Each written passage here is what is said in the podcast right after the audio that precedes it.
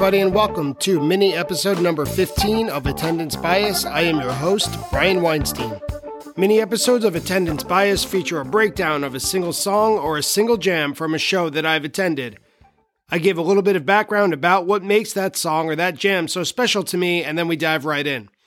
Mini episodes of Attendance Bias are posted on a bi weekly basis in between full episodes of the show, in which a guest and I go over a full Phish concert. Today's mini episode features Destiny Unbound from August 18th, 2010, at Jones Beach Amphitheater in Wantagh, New York. Missed opportunities. Everyone's had at least one. When it comes to Phish, there's always the one that got away.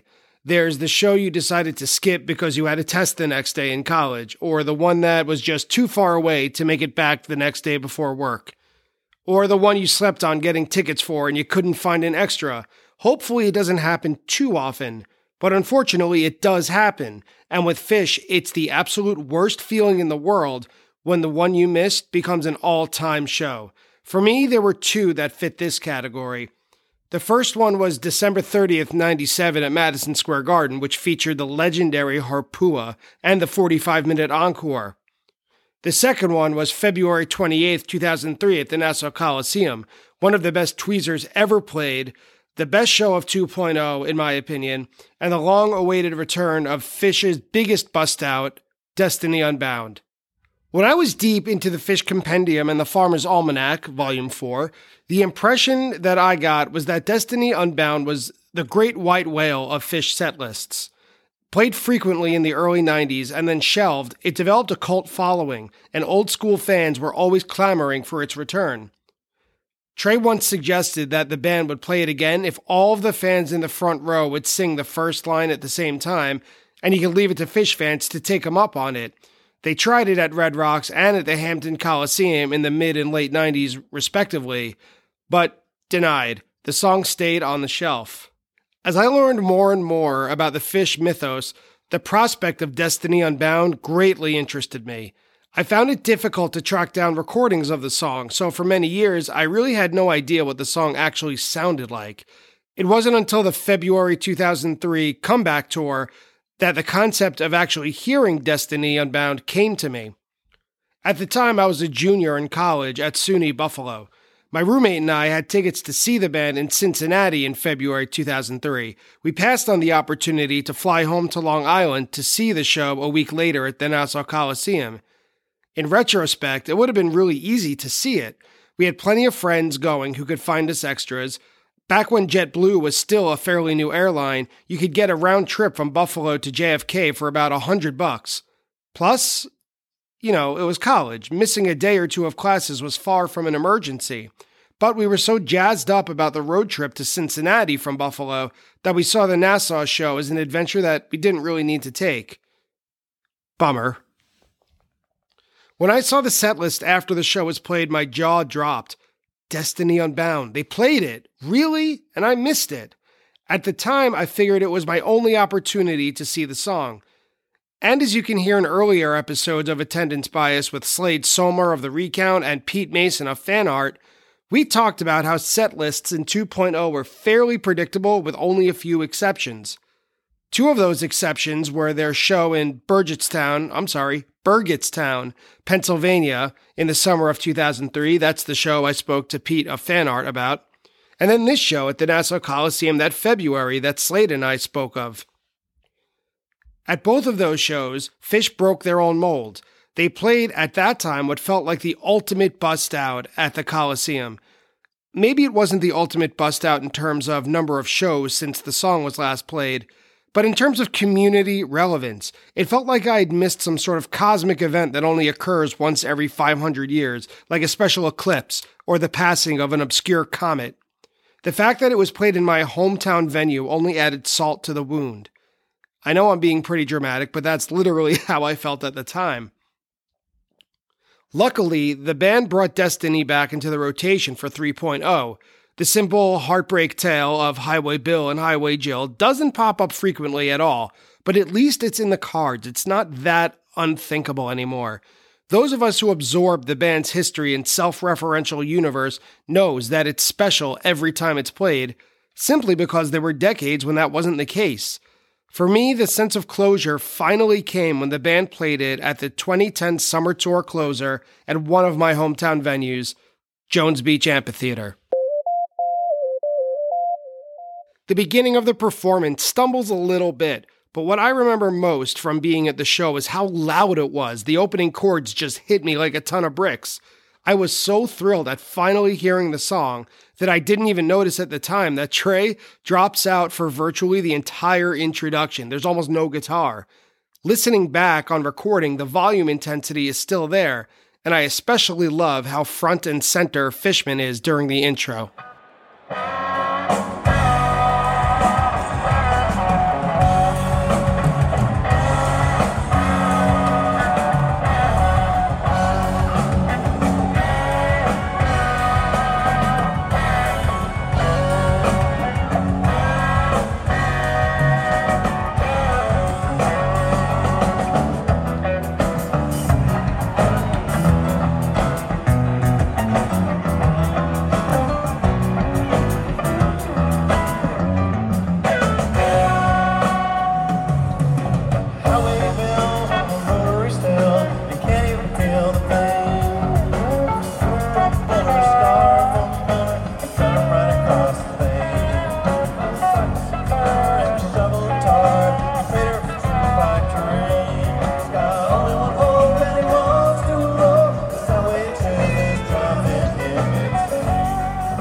10 and a half years later, it's almost impossible to communicate just how liberating and cathartic it was to sing along to Destiny Unbound live and in person. The rumor has always been that Phish shelved Destiny Unbound back in the early 90s because Mike was a little self conscious, or he and the band thought that it sounded too much like a Grateful Dead song. Believe me when I say I love the Dead very much, and their songbook deserves as high praise as can possibly be given. That said, I believe that they would be lucky to have a song like Destiny Unbound in their repertoire. It's such a fan friendly sing along, it grabs the entire audience with its energy, and it's really satisfying to sing along to the band as loud as possible.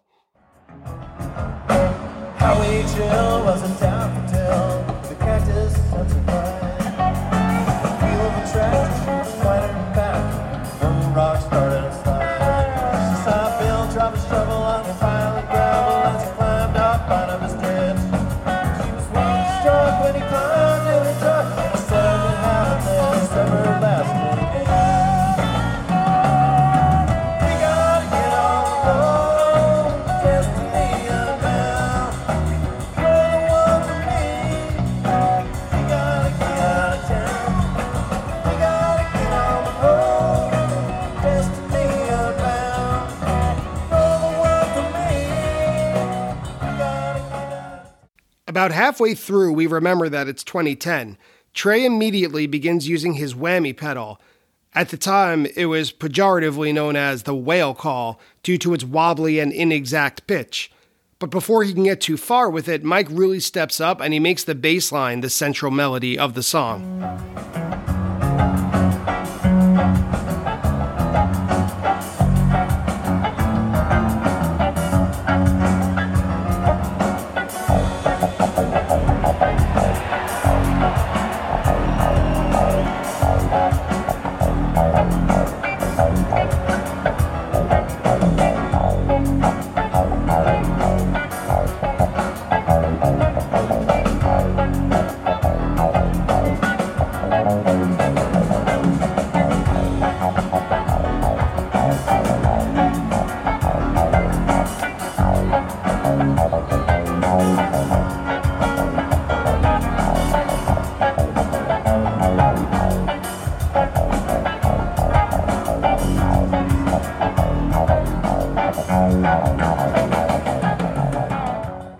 Things wander for a little bit longer when Trey brings around the melody that signals it's time to close the song to the coda. The band does get there, although it's not quite as smooth as it is in better versions of Destiny.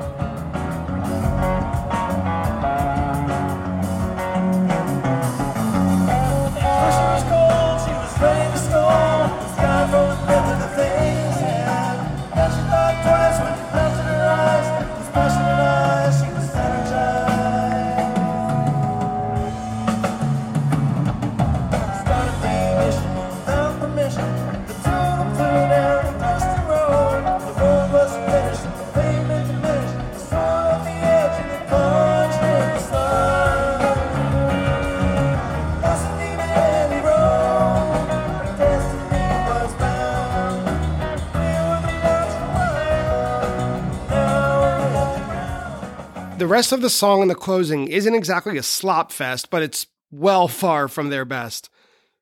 Regular listeners of attendance bias know that I could be a bit persnickety. I prefer composed sections to be exact and tight. But in times like these, when the band is playing a song that I long assumed I would never witness, all that's forgotten. It's out the window. Times like hearing Sparks at MSG in 2016, or Have Mercy in 2020, or Colonel Forbins at Hartford in 2009, these are times that transcend, quote, how good the song is because the song is there, and that's good enough for me. Destiny Unbound at Jones Beach was one of those times. Next week on Attendance Bias, my guest is Dr. Stephanie Jenkins, professor of philosophy at Oregon State University. Stephanie is the founder of the Philosophy of Phish course at the university, as well as the philosophy conference that took place there in the spring of 2019. Stephanie chose to talk about Phish's first show at Dick's on September 2nd, 2011, otherwise known as the famous S Show. Throughout our conversation, Stephanie and I talk a lot about the uncertain expectations of what was then a brand new venue, the philosophy behind Phish lyrics in the band's different eras, and life epiphanies during the second set. And that's it for this week's episode of Attendance Bias. Thank you so much for listening. To support the show, please leave a review and a rating of it on your podcast app of choice, and please spread the word about attendance bias to just one person this week. Text someone, talk to someone, and tell them about the show. Thank you so much for listening, and I hope to see you next week on Attendance Bias.